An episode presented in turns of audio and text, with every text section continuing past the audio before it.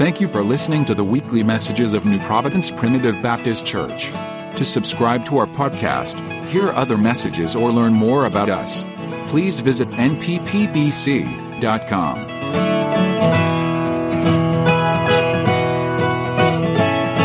Flipped and I've flopped and I've flipped and I've flopped. And, uh, if you come to see me, you come to see the wrong one. Uh, I'm just a nobody.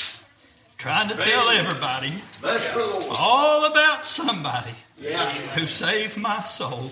Amen. Uh, I started today and thought I had things figured out, and then I sat down at lunch and got back home and sat at the table and uh, seen how crowded the restaurants were, and I thought, boy, we're awful cold. And, and the first thing popped into my head was Revelations 3, Church of Laodiceus. And, and I started, I thought, okay, that's where we're going. That's where we're going. Then we got here tonight, and I had something marked already uh, earlier in the week, and I feel like that's the way I need to go. And God.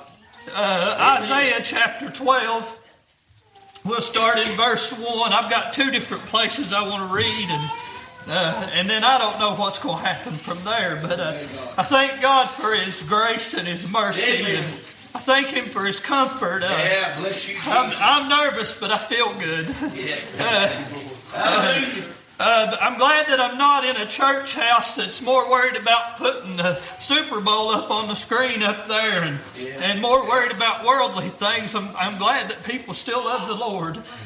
But in chapter 12 of Isaiah, verse 1, it says, And in that day thou shalt say, O Lord, I will praise thee. Thou, though thou wast angry with me, thine anger is turned away, and thou comfortest me. Yeah. Behold, God is my salvation. Amen. I will trust and not be afraid. For the Lord Jehovah is my strength and my song. He also is become my salvation. Amen. Therefore, with joy shall, shall ye draw water out of the wells of salvation. Yeah. And in the day shall ye say, Praise the Lord, call upon his name, Amen. declare his doings among the people, and make mention that his name is exalted. Sing unto the Lord, Yep. for he has done excellent things. Yeah. This is known in all the earth. Cry out and shout, thou inhabitant of Zion, for great is the Holy One of Israel in the midst of thee. If you'll turn over to Timothy chapter 1, verse 12. I'll give you in just a second. I'm bad about just naming something off and spitting it out there, but I'll try to give you in just a second to get there. Amen. 1 Timothy chapter 1 verse 12 it says, And I thank Christ Jesus our Lord, who hath enabled me, for that he counted me faithful, putting me into the ministry, who was before a blasphemer and a persecutor, and injurious, but I obtained mercy Yeah. because I did it ignorantly in disbelief.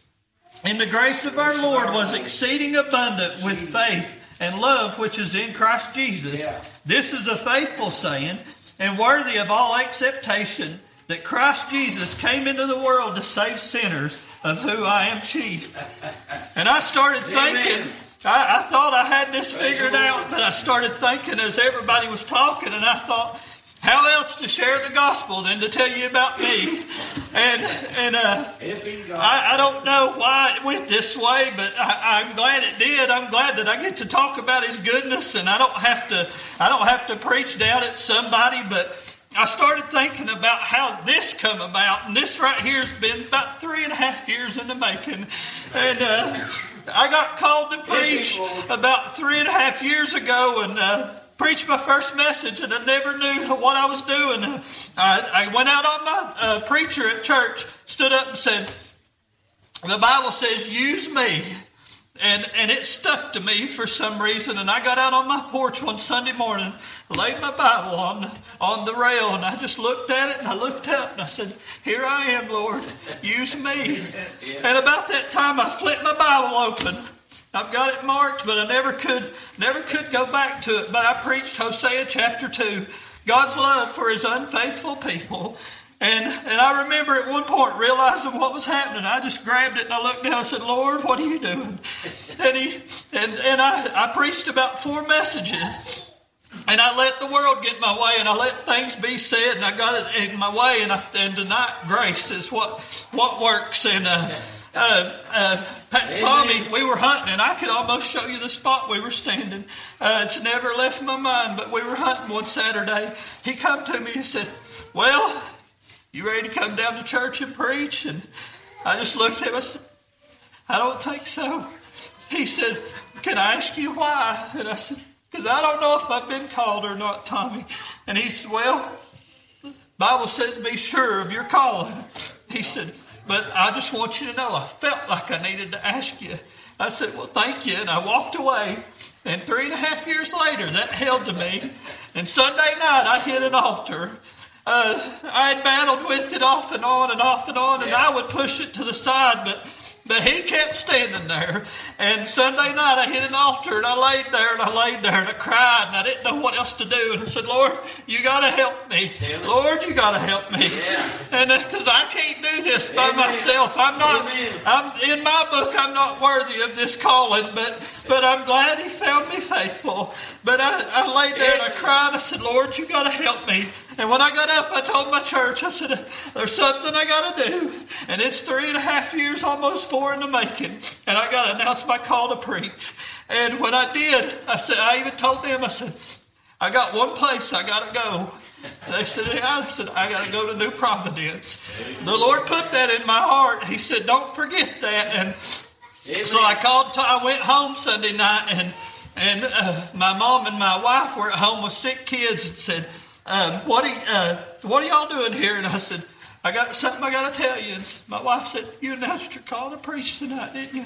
Yeah, I did. Mom said, You going to call Tommy? I said, Uh uh-uh.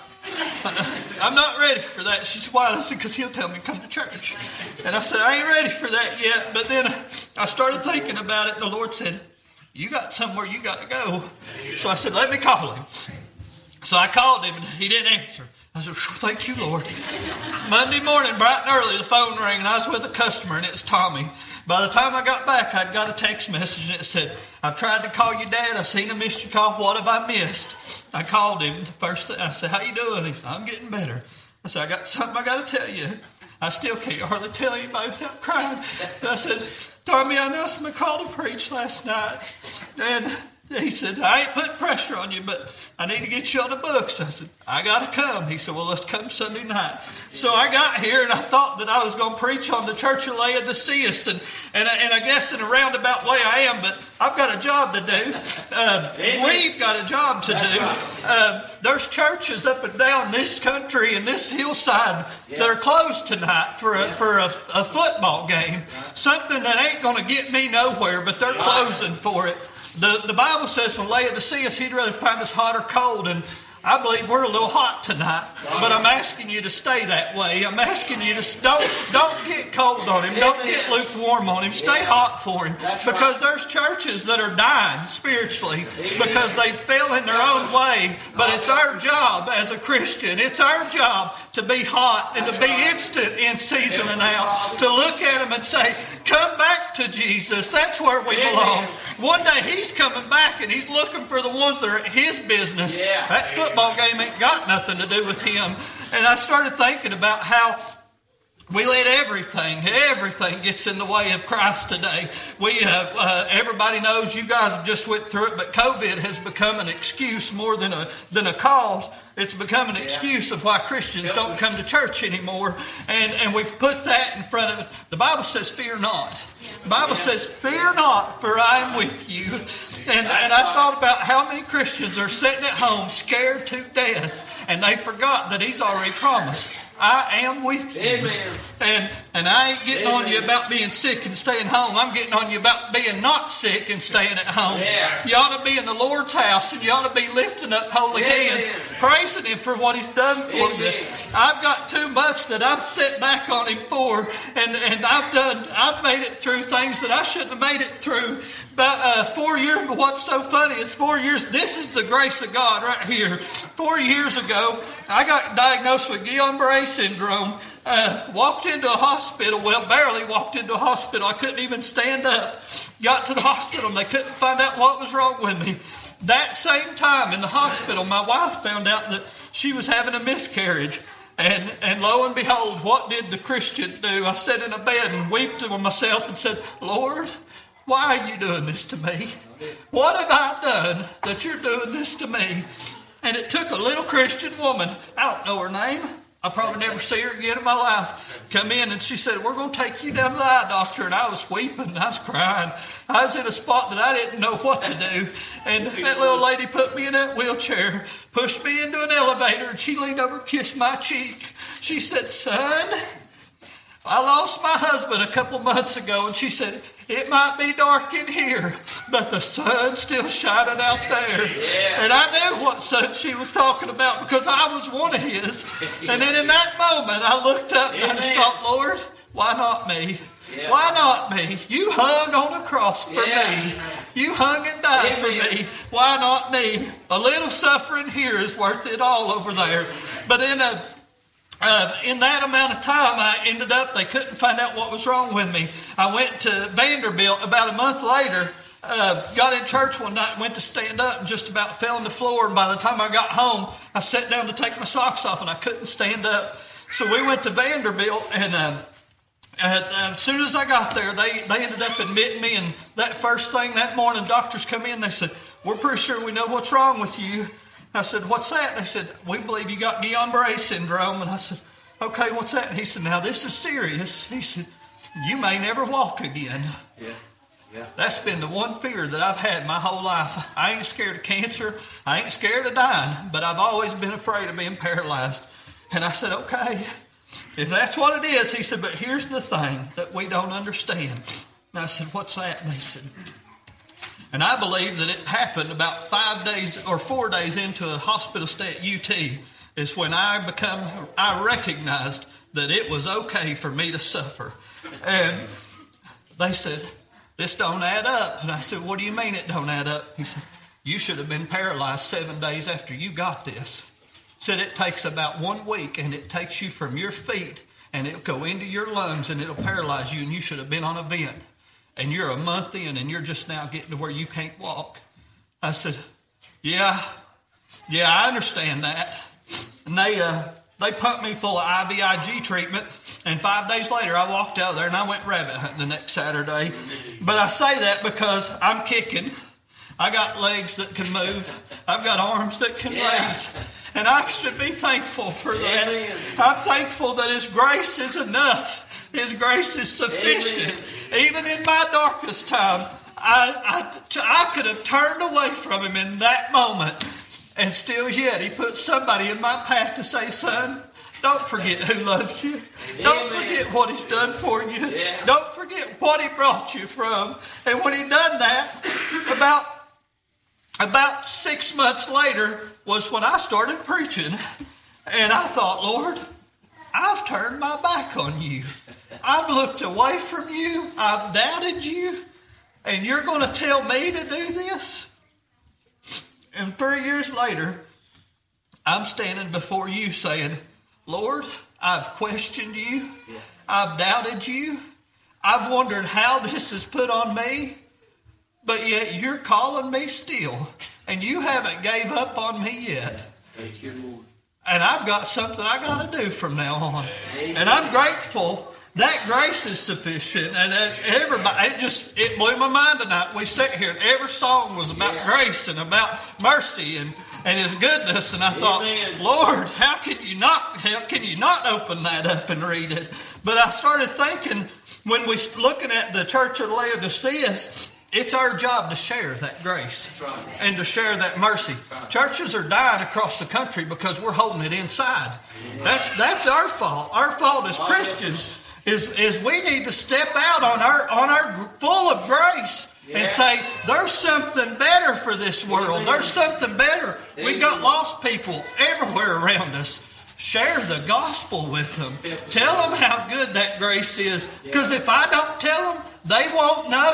It's it, they don't. Their their unbelief is what has them there. It's our job to show them. Make it where they can't help but believe it. If I show, if I walk in every day, if I come to this church every day with a frown on my face, you're going to be hard to convince me that Jesus makes you happy. Yeah. But it's my job to walk to people, to be a light to people. I've got kids that are going to grow up, and it's my job to teach them from now to the time that I die that Jesus is good, not anything in me. I'm worthless. I'm as filthy rags as filthy as filthy rags.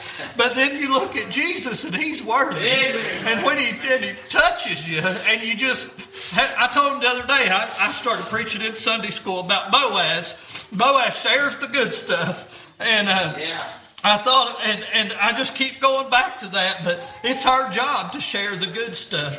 When you look at it, don't matter how rich you are, it don't matter how poor you are, the good stuff ain't the money. The good stuff ain't anything else. The good stuff, share the gospel with them. Share the love of Christ with somebody.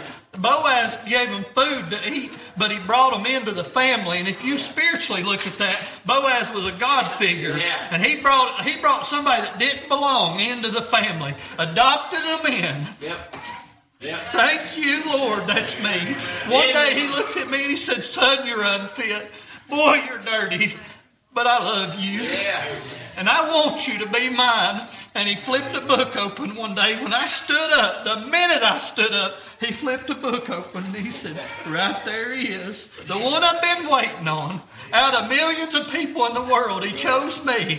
One morning, sitting on the second row of the church, lost as lost could be, knew I was lost. But he, yet he come down when I'd sat in church for five years, lost. Never felt a thing, had convinced myself I wasn't getting saved. Nothing was ever going to happen. Next thing you know, I'm sitting in a little church where people said, Boy, they're cold. Boy, they don't talk to you. The first time I went, everybody hugged you, everybody shook your hand. I thought, Well, this must be a different place. About two months in, the Lord started moving. I was sitting on a pew one morning. I had a best friend sitting here and my wife sitting here, and both of them thought they were getting saved that morning. I said, I'm sorry that it took that much spirit to move me out of that pew, but I was rotten. I was worthless. I wasn't worth anything. But he just kept pecking. He kept pecking. I felt like the pew was about to break behind me.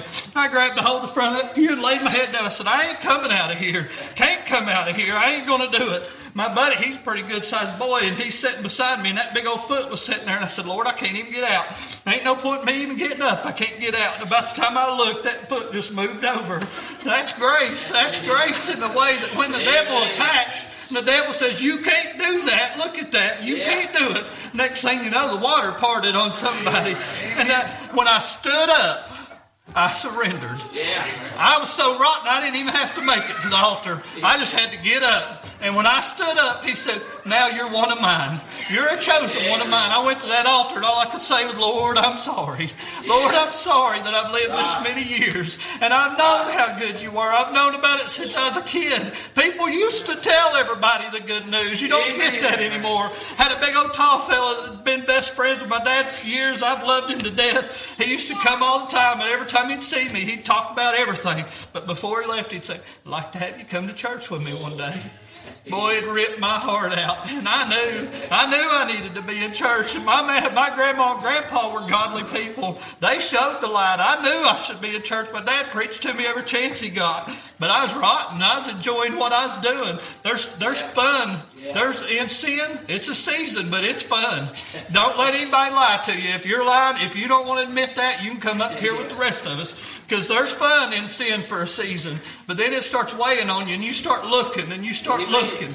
You go, boy, why ain't that working anymore? Man, I need to try this. This ain't working anymore. Next thing you know, you start realizing something's missing, and I can't feel it. I can't. I tell everybody there's a hole in everybody's heart, and there's one person that's going to feel it. That's the only way you're going to get happy. When that heart gets filled in that one spot, and Jesus moves in, you'll find peace in your life. I've been at peace since, even even when I was struggling through whether I should be a preacher or not. I still had a peace in my heart because he, I still belonged to him. I, I still sat there going, Lord, you don't know what you're doing. He's going, son, I love you anyway. You might be dumb as a box of rocks, but I love you anyway. And I'm going to figure you out one day, and we're going to straighten this out together. And Lord, can I? I'd, I'd have never believed. I, the grace of God is so amazing to me because I fear, the biggest fear I had was people saying, his daddy's a preacher. That's why he's a preacher. Right. And you know, the devil attacked me with that. He attacked with that because he knew I can get him if I'll just say, ain't nobody going to believe you, ain't nobody going to listen to you. Your daddy's a preacher and you're doing it.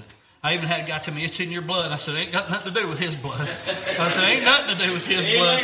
I've sat under my dad my whole life and I love to hear him, but it ain't nothing to do with him. I'm glad he didn't call me because at some point he'd let me down. He'd look at me and do something wrong and it'd fail me, but he ain't never failed me yet. When I got up off of that altar, I was just standing there and I had to hold the pulpit and I was looking at the cross and I thought, Lord, I've been afraid to stand for you for four years, and you hung there for me. Yeah. You hung in pain and agony for me, and I've been running from just standing, just standing for you. Because I believe if I open that book and I stand, I told him this morning, and I guess that's where it comes from. I told him this morning, I said, if I go down there and I don't even open the book, if I can just tell him a testimony, Ain't that the gospel? That he found somebody as worthless as me and saved my soul one day. And I, and I started thinking that the church of Laodicea and how that goes. And I thought, I believe this church is a godly church. I've been in it. I've felt the Spirit in it. That don't mean all of us are right where we need to be at the same time. They may be somebody sitting in here. I may be speaking to you and I don't know. There's a lot of you I couldn't name you if, if you threw a book in front of me. I couldn't name you. But there may be one of us sitting here tonight that's sitting there going, well, I'd rather be at home watching that. Uh-huh. It ain't too bad to be watching that. Or I'm I'm looking for dinner time already. My kids are probably back there starving to death. We're used to five o'clock evening service. But we can put things in the way real quick. And that's where we find ourselves lukewarm. And the Bible says not to be in that state. Not to be in that state. Don't let worldly things overcome the godly things. Church doors are open, we ought to be in them. Amen. There's Christians in this world today, and I, I, honestly believe Christian people that are sitting at home that have convinced themselves that they don't have to be in church. You may be right. You do not have to be in church to be a Christian, but you want to be a good Christian, you better have your hind end in a church pew somewhere. That's the only way when he preaches, when he preaches, when anybody testifies, you grow from that. It says to join together with like minded people for a reason. It doesn't say sit at home in a pitch black room and get depressed and worried and scared to death to walk out the doors that somebody might breathe on me. He says, Come to me, fear not, for I am with you. Join together with people that you can boost your spirit. If I sit at home, I'll tell you, if I go home this week and I don't go to church for a month, I will, I'll convince myself I ain't preaching anymore. That, that's because that's how that's how worthless I am.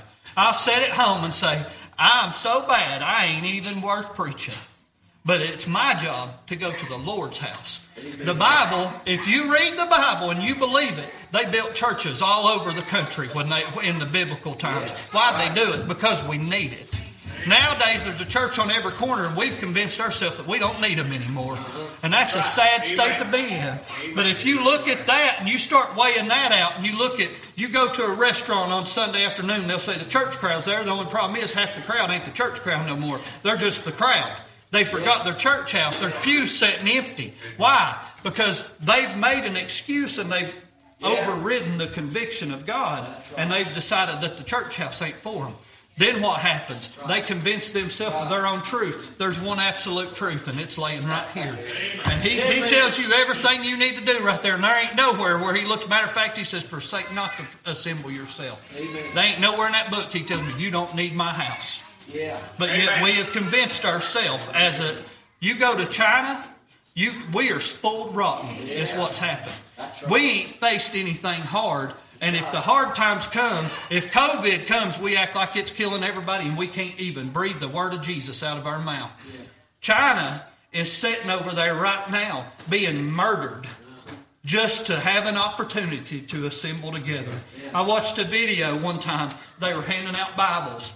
And these people wouldn't even get into the line. They'd walk in, start falling down and crying. They'd lay the Bible in their hands and they'd just lay on it and cry. Yeah. I thought, Lord, why don't I, why ain't I crying? Why ain't I holding on to that book like it's my life? That ought to be my that ought to be my centerpiece of my life. But I've gotten spoiled. And I set things Yeah. aside and I and I, I, I look at the Lord and say, You'll be there when I need you. How many of us have done that? I ain't the only one. I you'll be there when I need you. When the times are good, though, Lord, I don't need you. I don't need you right now. I've got this figured out. Then when times get scary, then we say, Lord, can you come back around now? I'm willing to work for you now. I'm scared. When times are good, we're sitting at the house. Amen. Amen. It's it's a scary time as a Christian in America. And ain't nobody brought it on but ourselves. It's our job to stay hot. Yeah. It's our job when we do see them turning lukewarm. It's our job to bring them back to the fire. You see Christians fill the back pews, encourage them. Come to the front. I, I called them out Sunday school twice a couple weeks ago and didn't even mean to.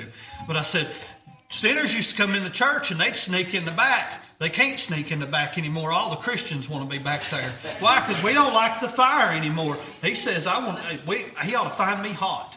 What do I got to do to be hot? I got to stay in the fire. I'm thankful for the Amen. fire. Uh, we had uh, Brother Dustin up at church this morning preaching. He preached about Elijah praying down the fire. He said, Could you imagine if today we'd get right enough that we'd say, Lord, we need you to burn it, Yeah. and fire would fall down from heaven? He said, But what if we talk spiritual? Let's talk about that Holy Ghost fire, God, that we, we'd pray down enough that it'd get on every one of us. We could worship in that. And then not only that, we'd win souls to the Lord if we'd just pray down the Holy Ghost every now and then. Say, Lord, I want you to coat me in it so thick that when I walk through the door, they feel you coming. I don't have to say a word. I just walk in and they say, Oh Lord, something's in the house. You see you see lost people get saved. That's what the church needs. We got we got Christians Yeah. sitting at home. Let's get lost people in the house. Let's be the light. Let's be the fire that says, Come in here, I got something good for you. Next thing you know, the, the church will grow. Yeah. Help us. Says that the sinner can't sit in the house of the righteous. How do you stay righteous? Stay on fire. Stay in the heat. Amen. If we'll stay hot, we'll see people get saved. Amen. That's the calling that has been placed upon every one of us. That's right. It's time to get hot. Amen. It's time to quit sitting back and saying, Lord, you just do this. You work this out. Lord, you can handle this. It's time to step up and say, Lord, what do I need to do? Yeah. Here I am. Lord, here I am. Amen. Send me. Send me to do it, Lord. Amen. It'd scare me to death if somebody ever calls me in the next few months and says, huh, we got a revival breaking out. I need you to come down here. I'd probably puke. But but at the same time I'm puking, I'll take a break and I'll say, Here I am. You send me. I've ran for three and a half years. I can't run anymore. If if I run now, I'm just running. I'm running the wrong way. If I, I ain't worth it, but for some reason he seemed fit, and I just think that's a ball full of grace right there. Yeah. I'm thankful for His grace. I'm thankful for His mercy. I'm thankful that grace saves sinners, because without that, I'd have never had it. Amen. If it had been up to the law, I'd have never made it. But yet one day he looked down and said, I'm going to send somebody, and he's going to be the Savior of the world, and he's going to die for you.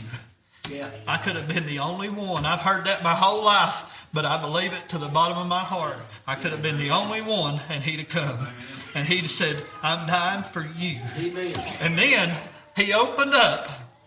He took a veil that was only made for the elect, and they'd go back there and they'd have to pray you through, and you better hope they is right because if not, you was in trouble. But he took that veil and he ripped it down the middle and gave me a walkway to come through. Amen. Opened up the doorways to heaven that one day I could step in and be one of the family. I, I went from a Gentile dog to one of the family in one step. All I done was stand up, and he said, "Son, you're one of mine now. I get to be one of the family." Brothers, joint heirs, it says, with Yeah. Jesus Christ Yeah. Himself. Can you imagine one day walking in that into through the gates of pearl? Yeah. I ain't even worried about the pearl. I ain't worried about the. I don't think we're going to look down to see what the gold. They say the gold is so pure that it's clear as crystal. I think of gold and I think of that yellow gold and silver gold. I don't even think I'll realize I'm walking on it. I'll have one thing in mind. There's a song that says, Look for me at Jesus' feet. The one that died for me. Amen. One that gave me an opportunity to go to heaven. And just luckily enough, the Holy Ghost had enough power Yeah.